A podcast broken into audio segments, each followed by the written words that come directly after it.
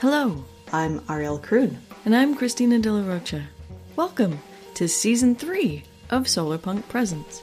the podcast introducing you to the people working today to create a future we'd like to live in.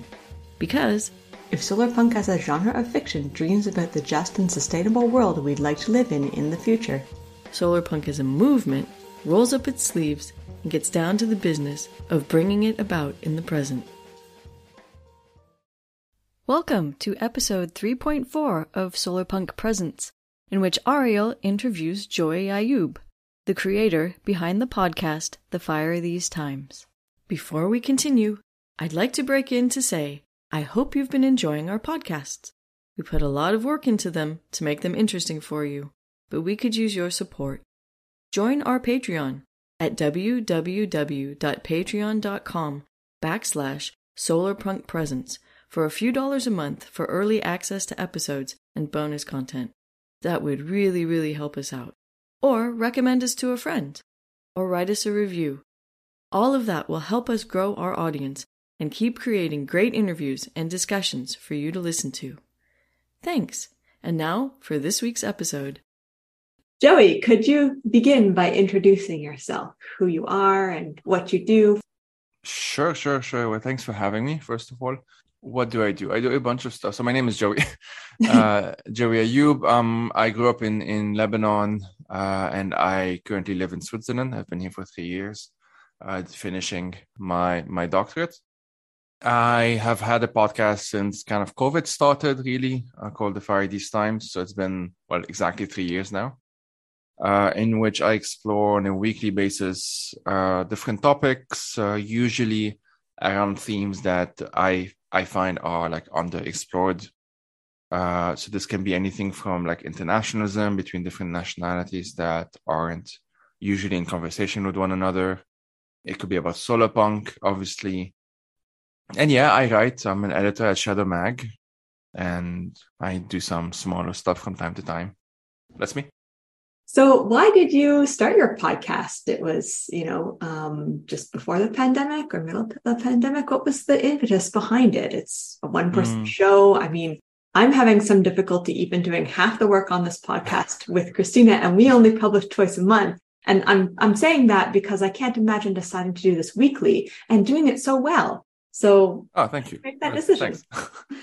Uh, I I started literally in March of 2020, so it is exactly three years now. And uh, so at the very beginning of, well, at least when the pandemic was announced, as so as such, I started. So I had a previous uh, iteration. I had another podcast in my with my old blog called Hummus for Thought, and I had named it uh, such as well.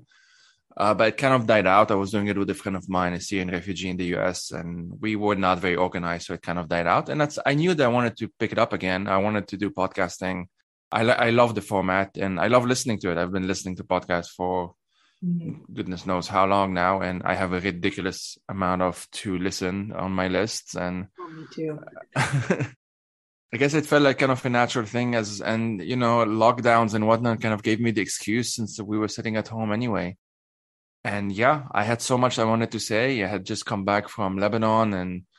Uh, things were not going too well, to put it uh, mildly. And obviously, I mean, listeners of your podcast can listen to the one with JD Harlock, who got into it even more.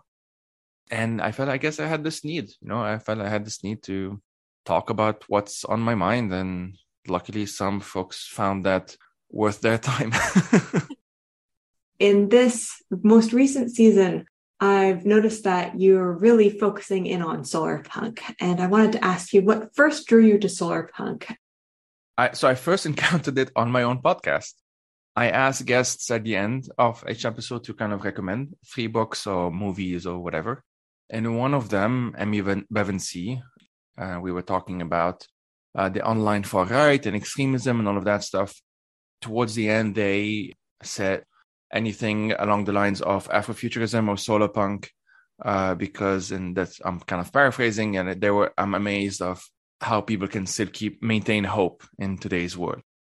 I just remember thinking solar punk is a you know and it's such a it's such a cool sounding term in my mind you know mm-hmm. it's such something that i'm immediately gonna google this now which is what i did and i ended up basically buying all of the books that have solar punk in the title essentially and i yeah i kind of devoured some of the stories and immediately clicked that this is what i want to do and as with m- many folks i looked it up on youtube uh, andrew's video came up uh, called what is solar punk from the channel Andrewism.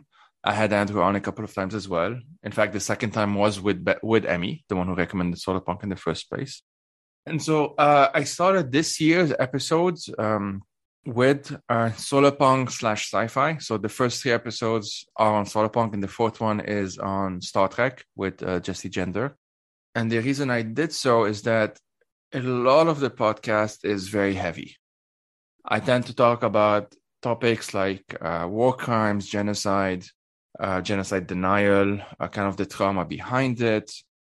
I talk a lot about. Uh, we've had a number of episodes on Ukraine, uh, which you know obviously difficult on Syria as well, sometimes on both, and you know other other topics. But for the most part, it's either heavy, as in it's, it's gen- generally not easy to listen to, and I know that, or it's not necessarily heavy, but kind of it takes up a sort of a mental space that I feel always need to be balanced out, if that makes sense, with something like solar punk. If I'm doing an episode or I'm doing I'm redoing some research or whatever, that research or that episode gives me more questions than answers. I find myself very unsatisfied. And it's not that I think everything can be answered, that's not the case. Mm-hmm. But solar punk for me kind of fills that need of at least trying to imagine what well what the future might look like if we actually fix certain things and start to heal and mm-hmm. and find some kind of balance maybe with nature and you know all of that stuff and i like that it's open ended i like that it's very new i literally thought um found myself at one point realizing that okay well i've basically read everything that's been written more or less on solar punk and i've I went on like podcast search engines and wrote solar punk and I've listened to everything there is to listen. You know, I'm obviously exaggerating, but you know, to some extent it was true. And so that basically means that right now I can just do solar punk. I can just talk about it. You know, I can because it's literally open ended. Obviously, there are certain things to to kind of uh, meet in terms of criteria for it to even count as solar punk.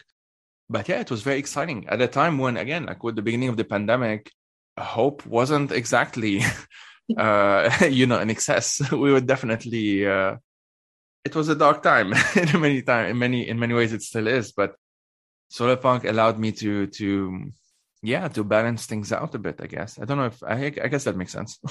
Yeah no it it does it does. Solar punk really works as this tool for imaginative expansion and promoting hope and and what people like to call hope punk as a genre the mm. idea of of taking hope and and really forcing it into these dark places um, or forcing these dark places and and issues towards the light and towards what might go right with exactly with uh, uh, current events or how can we not just ask questions about them, but how can we ask better questions? Uh, mm-hmm. like you said, we don't have all the answers, but we do have all these questions that can lead us into more positive lines of inquiry. Yeah, and, and we have some answers, right? Like, it's not like, for example, if we think about global warming, I mean, there are some things we still don't know, but overall, it's not a huge mystery. It's not we're not talking about the universe where okay we know that there are most things we don't know about. Global warming we, we kind of understand it pretty well.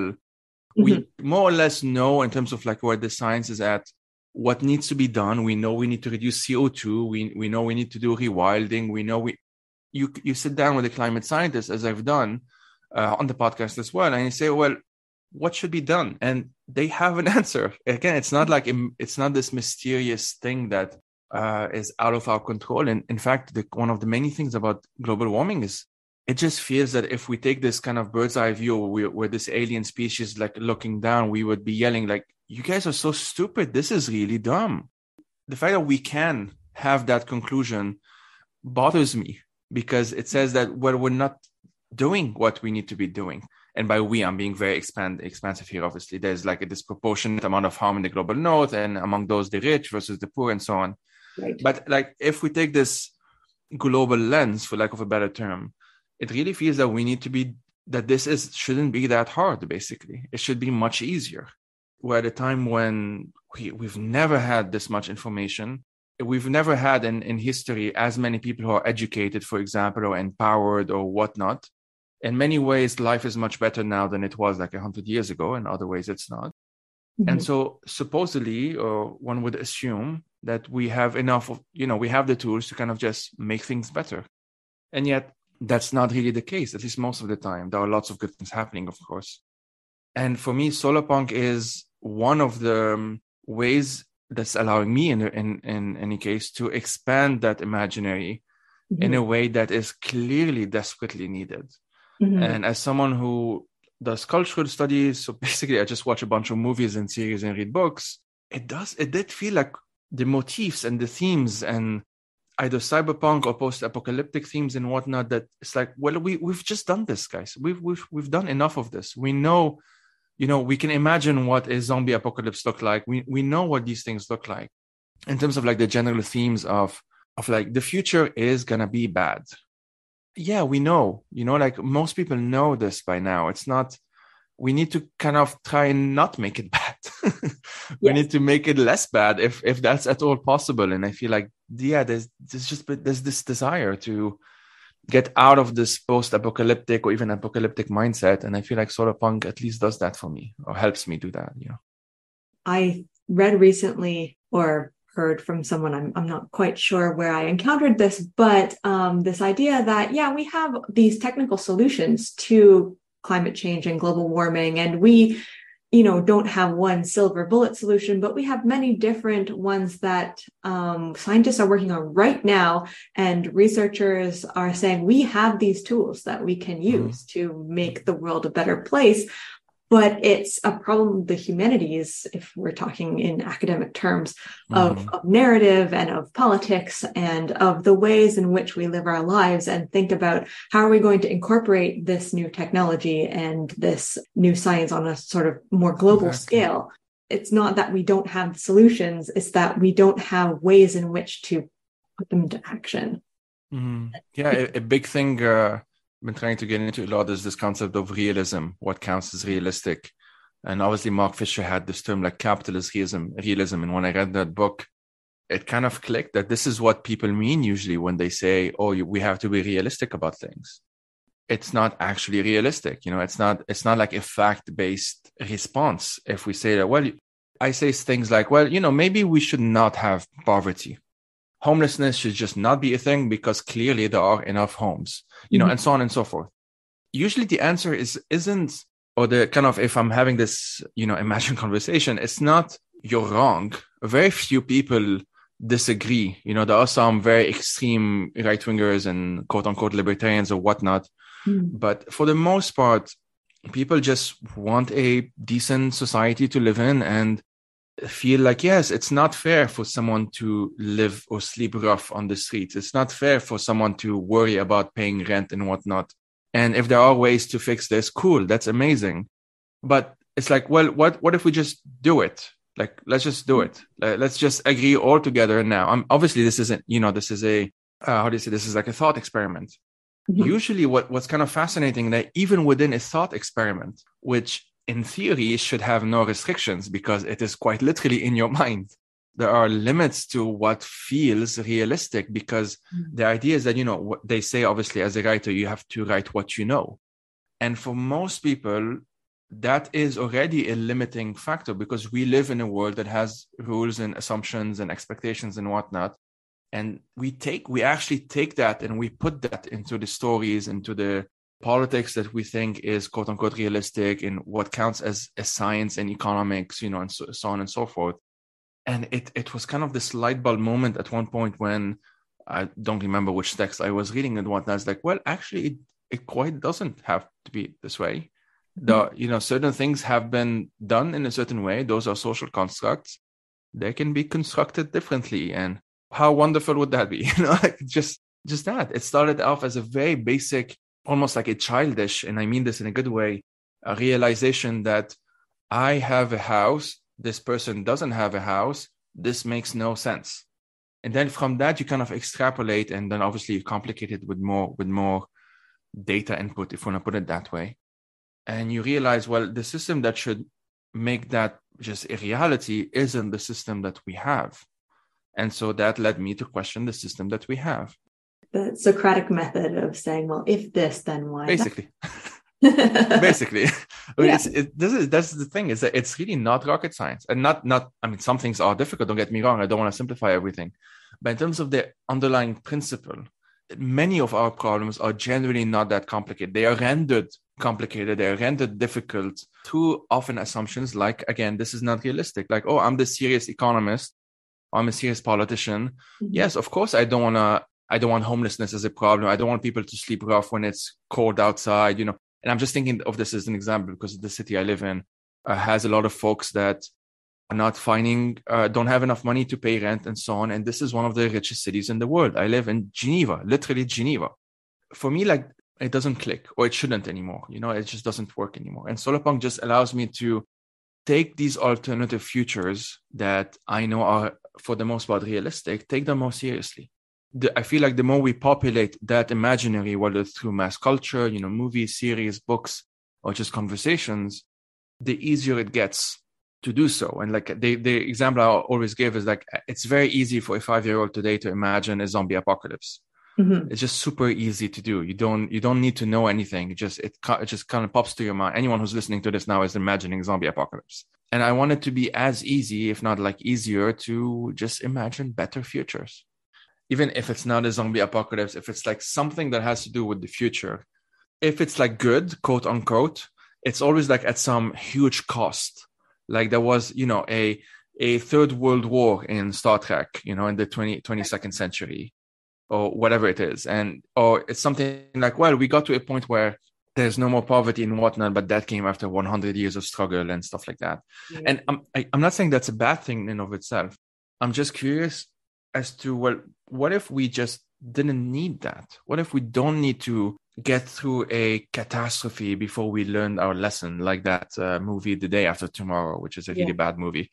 um, but you know, the whole like, well, we've learned our lesson from Mother Nature, and now we're gonna fix things. Like maybe we don't need to learn our lesson, quote unquote. Maybe we can just skip the catastrophe aspect of things. Yeah, what would it be and, like not to have to hit rock bottom in order to have some sort of Yeah, why not do something else? yeah, I mean, from studying post-apocalyptic fiction myself i spent a good chunk studying sort of the christian mythos of of you know there has to be an apocalypse before the new heaven and the new earth can come along and that's mm-hmm. sort of been informing that science fiction imaginary of the end times for so long in our culture exactly. Uh, well in, in western culture um, we we take it for granted that there things are going to be darkest before the dawn you know? Things always have to reach this nadir before um, it can start going up again. Again that narrative that imaginary is what is sort of informing the ways in which we're living our lives which exactly. solar punk i think makes you more able to be able to see oh that's a narrative that i'm i'm assuming is reality and that I'm I'm putting like I'm overlaying onto my day-to-day experience. And mm. that's not actually how life works. I just I fi- I've been finding it very very interesting that uh, when I put that lens of like I'm putting a solar punk lens right? I was like okay well I'm gonna explore TV series and movies and whatnot of any any kind literally like Seinfeld The Office. I just mm like very popular series. I always I start with things that are very popular because I you know lots of folks have listened to have uh, watched them and so I want to see, well, clearly, if it had like 100 million viewers, that has had some impact on the world. And it's like, okay, well, what are certain assumptions in that TV series? What does it do? What is it trying to do? Uh, is it achieving it well? Could it have done it differently? You know, and so on and so forth. And I always find it interesting that even in, because most of those TV series are Americans, and there's sort of the taboo of uh, terms like communism, quote unquote, or socialism, or even in those situations like The Office again, or Seinfeld, or I don't know, so many other examples, they can't take themselves too seriously. They cannot take capitalism too seriously because otherwise there is no story to be told. You can't have a Kramer mooching off Jerry Seinfeld and never paying his bills or whatnot if this was if their friendship was operating along capitalist logic. You Mm. can't have the office where we don't even know what they do most of the time because it really doesn't matter. And they know, like at some point, it's like this this weird insider joke almost. Like you can they're letting you in on the joke. Like they know this doesn't matter. And there's this one employee who's been there for we don't know how long, and we don't know what he does there, and it's kind of like with the butt of the joke, and you know, and so on and so forth. And then when one of them, with, without too many spoilers, although I feel most folks have watched those, know what I'm talking about, when one of them becomes the boss, he fires one of his employees as if you know, one of his friends, not because he was doing a good job, but so that he can give the his friend slash employee like uh, a severance package.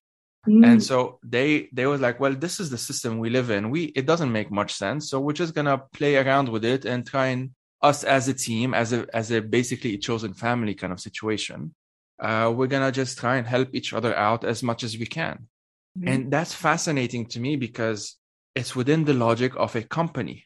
We're not talking about a utopian uh, socialist, whatever landscape. We're talking about just a private company making paper. And almost any of those examples I'm thinking of, almost any of those TV series that's trying to have kind of a slice of life uh, vibe to them, Mhm. there's always the outside world, but then there's who we are, you know, the Friends group, literally in Friends, or Seinfeld, or The Office, or Parks and Recreation, and whatnot. The rules and, and regulations or the norms that governs their lives is often very different from what they are supposed to be mm. playing as roles. And when they're not, like when they are supposed to be capitalistic, that's when we have the darker series. That's when we have things not going too well, like Su- Succession and stuff like that mm.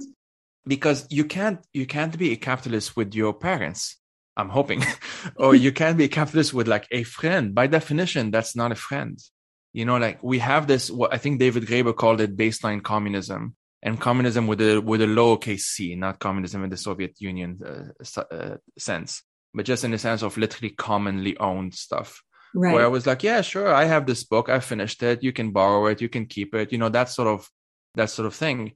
And so I'm mentioning all of this just to say that even in I've been finding fascinating. I've been rewatching stuff that I watched like 20 years ago because there are stuff like even in that series or in that universe where they are supposed to be, you know, as I said, again, like in a private company or they're supposed to be they are not able to fully follow the logic of what they're supposed to do because you can't have a human story if you keep it capitalist.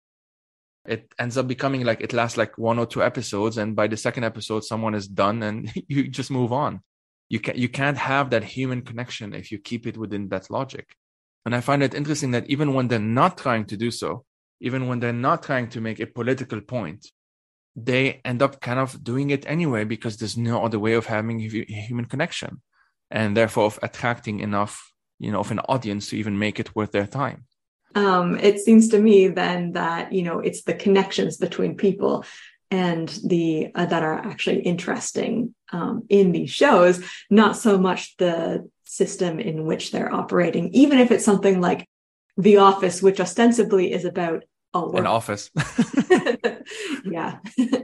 Exactly. And that's why i find so fa- and i think that's why we we like it. And the, the office specifically i've been really fascinated by that series just because of you know most folks would go to an office at least before the pandemic and it's kind of it's it's weirdly bizarre in in a in a, in in a way like you you you're done with your office you come home and assuming you sit on your couch and then you watch a tv series about an office. That's quite something. I mean in, in, it feels a bit dystopian but it's interesting that even within that context they are kind of mocking it uh, without proposing a solution because then it's no longer a comedy but they are still mocking it and they are kind of subverting it in some interesting ways and kind of just like it's this whole post quote unquote postmodern thing of just not not taking those rules too seriously.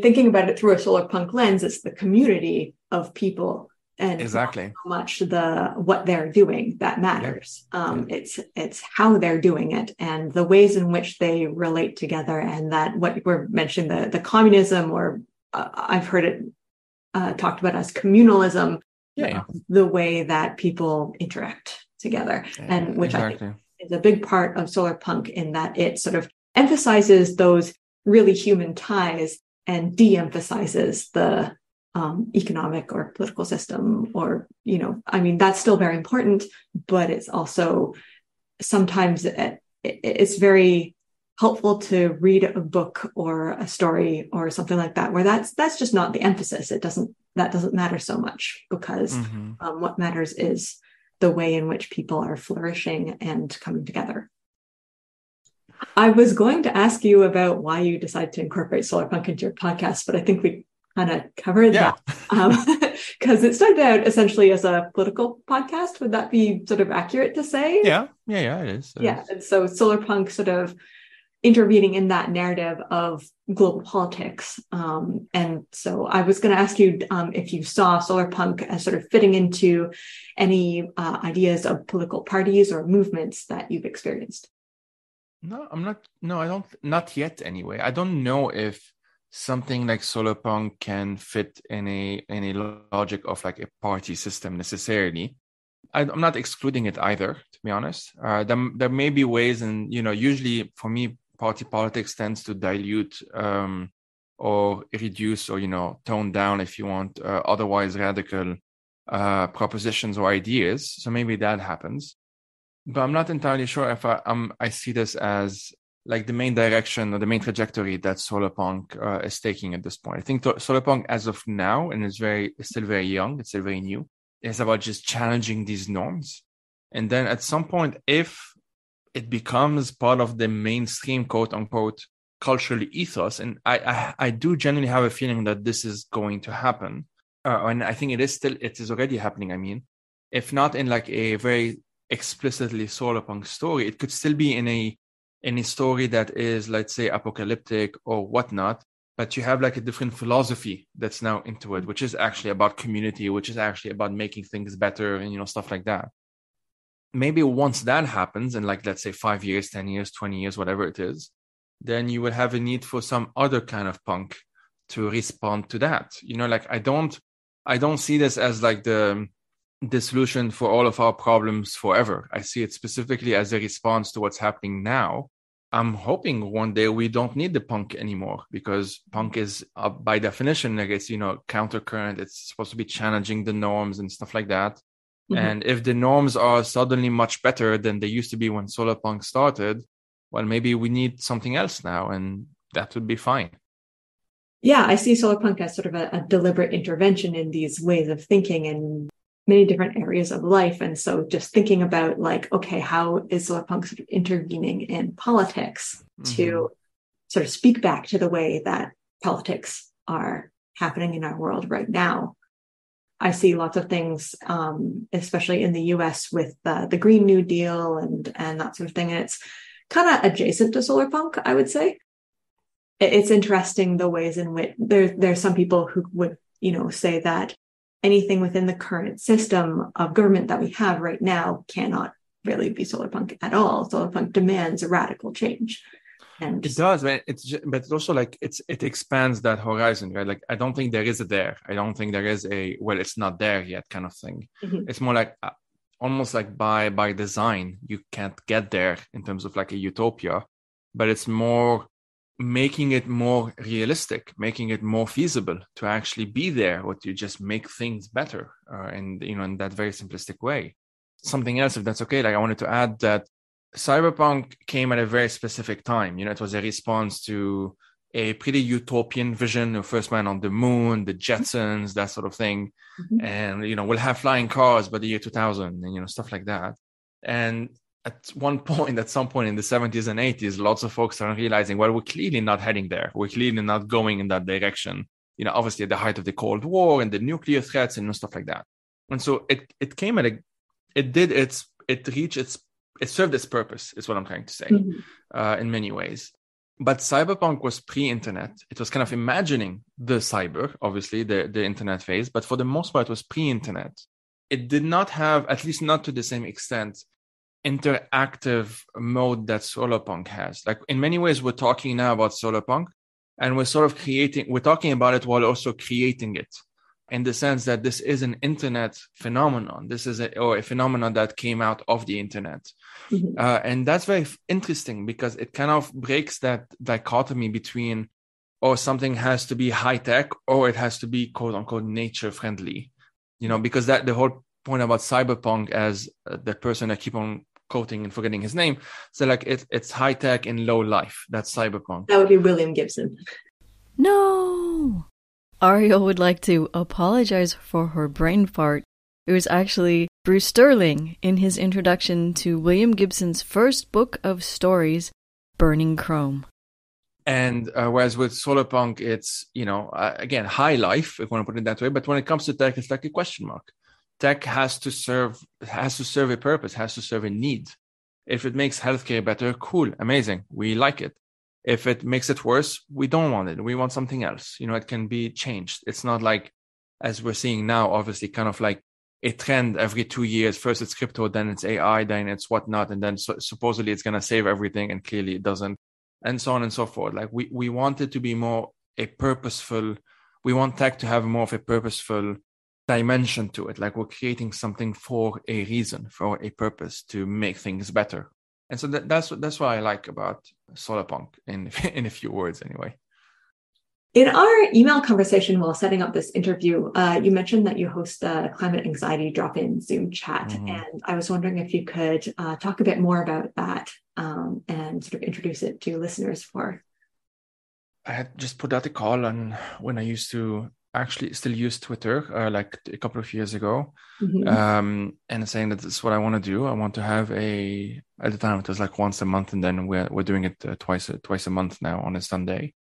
Clearly, lots of folks are dealing with climate grief, climate anxiety, climate related fears, and whatnot and we should just talk about it. And what ends up happening, what ends, ended up happening is now we're kind of a group of like friends, or at least folks who really know one another, like a dozen or so from different walks of life. And not a lot unites us necessarily from the start. I mean, obviously, there's like a we're all left leaning uh, as as kind of like by default maybe, but for the most part, the the thing we have in common is that we're really worried about a huge a hyper object as, as some might call it like a huge thing that is very difficult to wrap our hands heads around most of the time and it just makes it a bit easier to talk about it uh, not always sometimes when we talk about it we can actually worsen each other's anxieties so we have to be uh, mindful of how we talk about it as well because then it's like doom and gloom and we're just reinforcing you know the worst aspects of things um, for one another and so I've been finding it as an interesting, like an experiment. You know, it's been going on for I think a couple of years now. It allows me to digest in many ways, or like to process uh, certain fears and anxieties that I've had um, during, let's say, the, the couple of weeks that preceded that that uh, session or whatever.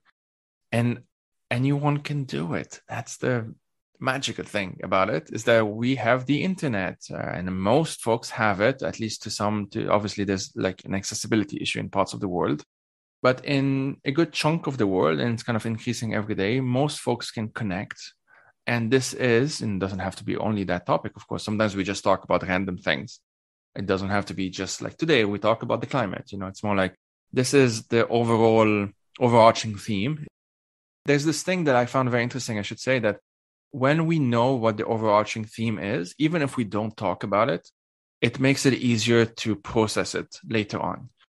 I've I found this very interesting. Like if I'm with a bunch of friends, and as I said, I'm from Lebanon, and those friends are also from Lebanon, and let's say have left in in a similar circumstance, like uh, escaping the crisis and and whatnot. Clearly, lots of anxieties are there, lots of PTSD in some cases, and stuff like that. If we all meet and we talk about I mean, Lebanon probably comes up at some point, almost like by by default. Mm-hmm. But then we choose, okay, we don't want to talk about this. Like that's enough. We have this term in Arabic, like khalas, like enough, mm-hmm. and we want to talk about other stuff now. It makes it easier to be in a Lebanon related space, like literally with other Lebanese, and then makes it also easier to think about Lebanon. And even if, again, we we went in a complete tangent and talked about it, but the tangent might change from place to place or from group of people to another but then given that the, these individuals were there or were kind of united by that specific or by by that unique if you want uh, circumstance it makes that circumstance easier to to deal with. It's not as atomizing or isolating. And I, I would say this is a solar punk conclusion in many ways or one that i think i've reached based from all you know based out of all of those stories that i've read that are in well the only thing we have in common is that there is an apocalypse right now. That's the only thing we have in common. So it brought us together. So what do we do about it? You know that's that's octavia butler's premise right in, in the parable of the sower like what do we do about it now and i've been finding that like it literally like an endless series of possibilities just mm-hmm. pop up just from that realization you say you don't have anything in common, but I think what you have in common is your common humanity.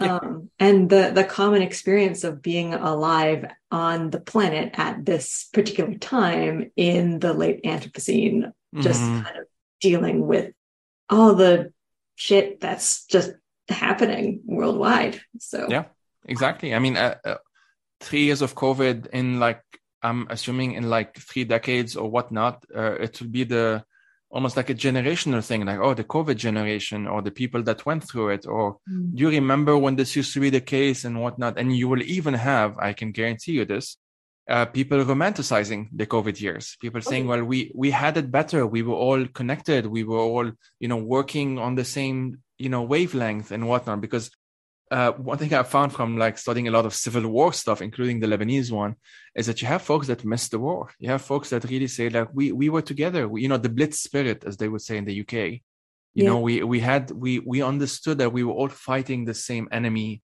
or the same problem. Assuming we're not Nazis or we're not militiamen, uh, you know, we're just civilians or whatever. We know that we know why things are tough, like in Ukraine yeah. right now. We know why what is happening. And Ukrainians have been talking about this for over a year now that people are coming together and they're working together and you know they're not as again they cannot be capitalistic in a situation like this because yeah. it doesn't make sense. We would all die if that's the case. We need to come together. And we understand this as humans. That's rebecca solnit's book uh, a paradise built in hell. I was uh, just thinking about that book. I was going to bring it up if you didn't. Perfect you know but that's that's the premise right? That we there is this idea of a dog eat dog world and whatnot which is funny mm-hmm. because dogs don't even do that.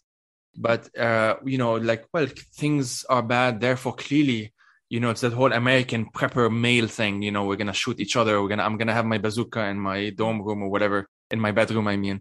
And that's not what people do because it's dumb to do that.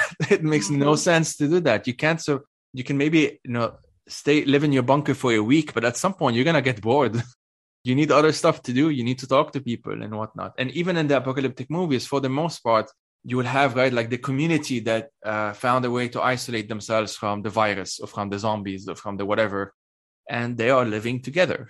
Mm-hmm. Uh, that's the point. It doesn't work if you're on your own. It's it's not a life that anyone actually wants, and they always think that they are the survivor. You watch a movie like what's the one with Will Smith? I forgot its name. I am. Um, yeah, yeah, I am Legend.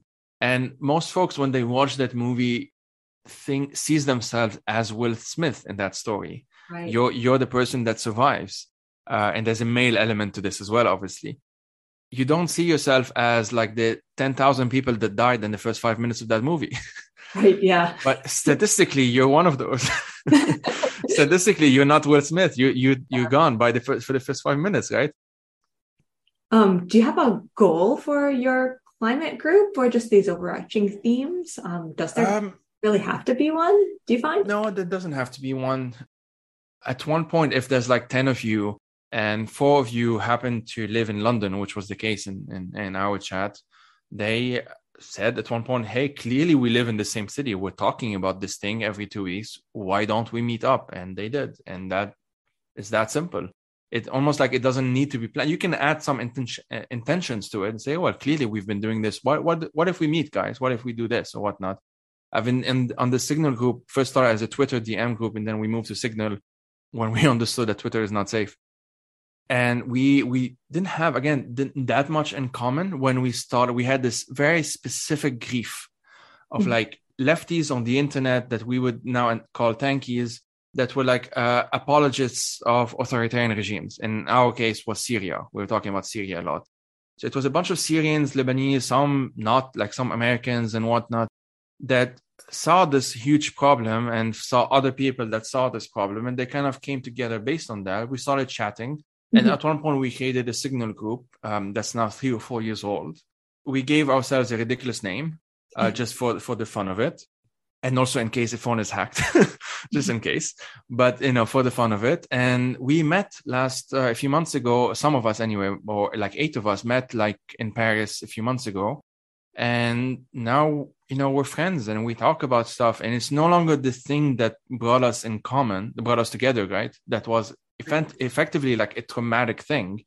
There is such a thing as trauma bonding, and that can kickstart a relationship, but it shouldn't define it for forever. You know, at some point there has to be something that's transformative or healing or something that actually you want to be in. You don't want to just meet your friend every day, the friend that reminds you of that trauma. It doesn't make sense. It, it's just not uh, sustainable. So yeah, all of this to say that like as long as you just create the structure to create a community, a community will build itself uh, almost almost instinctively. Uh, I, I would say like add some intention to it, like try and build it at first, at least to kickstart it. And right. then it will kind of create itself. And we find this again in all of the movies, series that people usually like, like Gilmore Girls and something I mm-hmm. watched recently. People just come together because they live in this community that has the structure of a community i.e., like there is a gazebo that's in the center, there is a, a building that's for like a meeting place every month. And so people go to the meeting place because it's literally a meeting place. It's yeah. where you meet.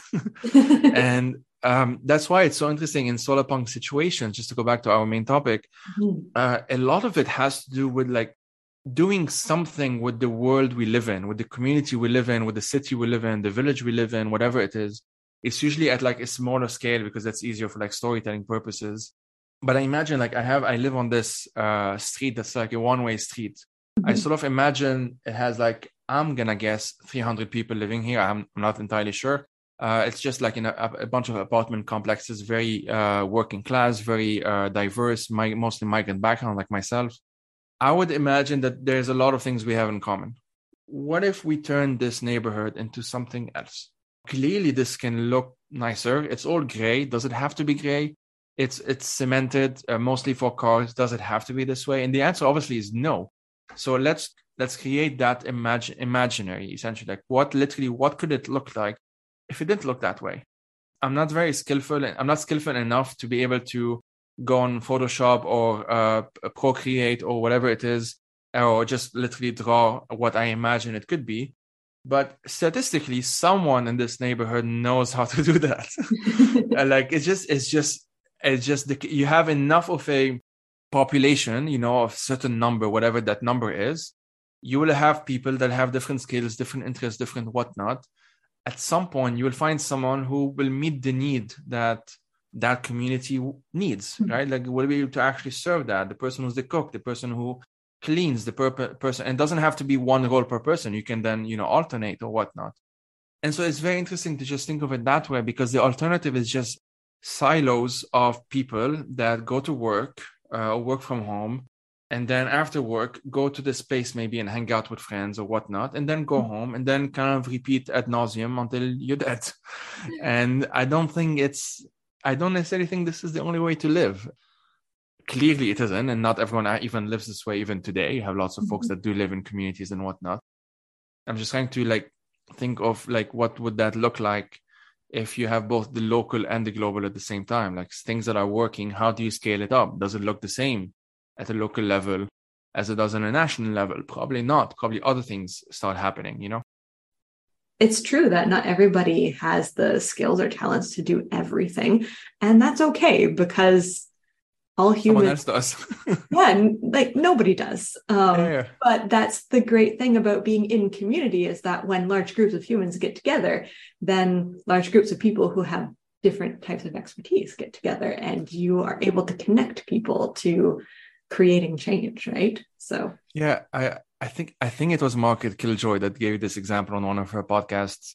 Like you have the prepper people uh, that like you know i'm gonna I'm gonna know all of the skills and I'm gonna just be my own as this, you know, whatever. It's usually an American thing, but there is a global dimension to it as well. And it tends to be very gendered. It tends to be like male mm-hmm. uh, or male identifying. But the, there's a, like a fundamental flaw in this individualist prepper narrative, which is that quite literally you cannot know everything and you cannot actually survive on your own. It's not a thing that actually happens for the most part. And even if it is, that's not a that's not a fun life. It's not as exciting as you think it is. It's actually mostly difficult. what's easier than trying to, if you're not a doctor, and trying to understand everything about the human body and whatnot, and also at the same time trying to learn skills of like I'm I'm imagining like the classic prepper scenario of like hunting and fishing and also growing stuff and building houses and whatnot. What's easier is to have like four friends that know a bit of those. Yeah. it's just easier to do that. Get one friend who's a doctor and you're good. you know, you're good to go. There's a So, reason it's- that humans yeah. live in, you know, like groups like villages and stuff like that. Like Yes, that's kind of it's kind of kind of how we do. Kind of how we do it. And it's there's a reason for it. yeah, yeah, exactly. yeah, yeah.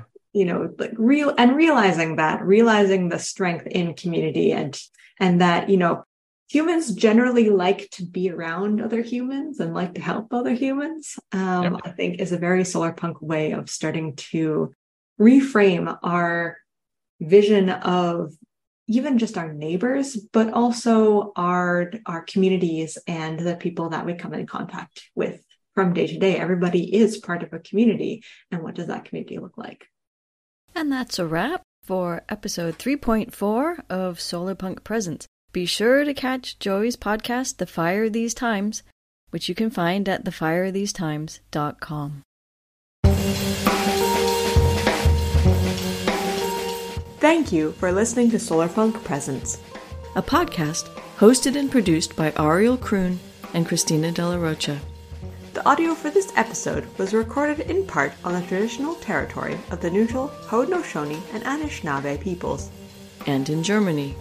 The opening and closing music for this podcast is Water Cooler Gang by Monkey Warhol, available for use under the Creative Commons Attribution 4.0 International License. If you like what we do and want to support the podcast, Join our Patreon at www.patreon.com backslash solarpunkpresents. or share the podcast with friends, family, and people you know who might be interested in our guests and what we have to say. We'd also love it if you could write us a nice review on your podcatcher of choice, because every review bumps us higher in the algorithm's priority, so we can reach more listeners. Until the next episode. Keep dreaming and keep up the good work.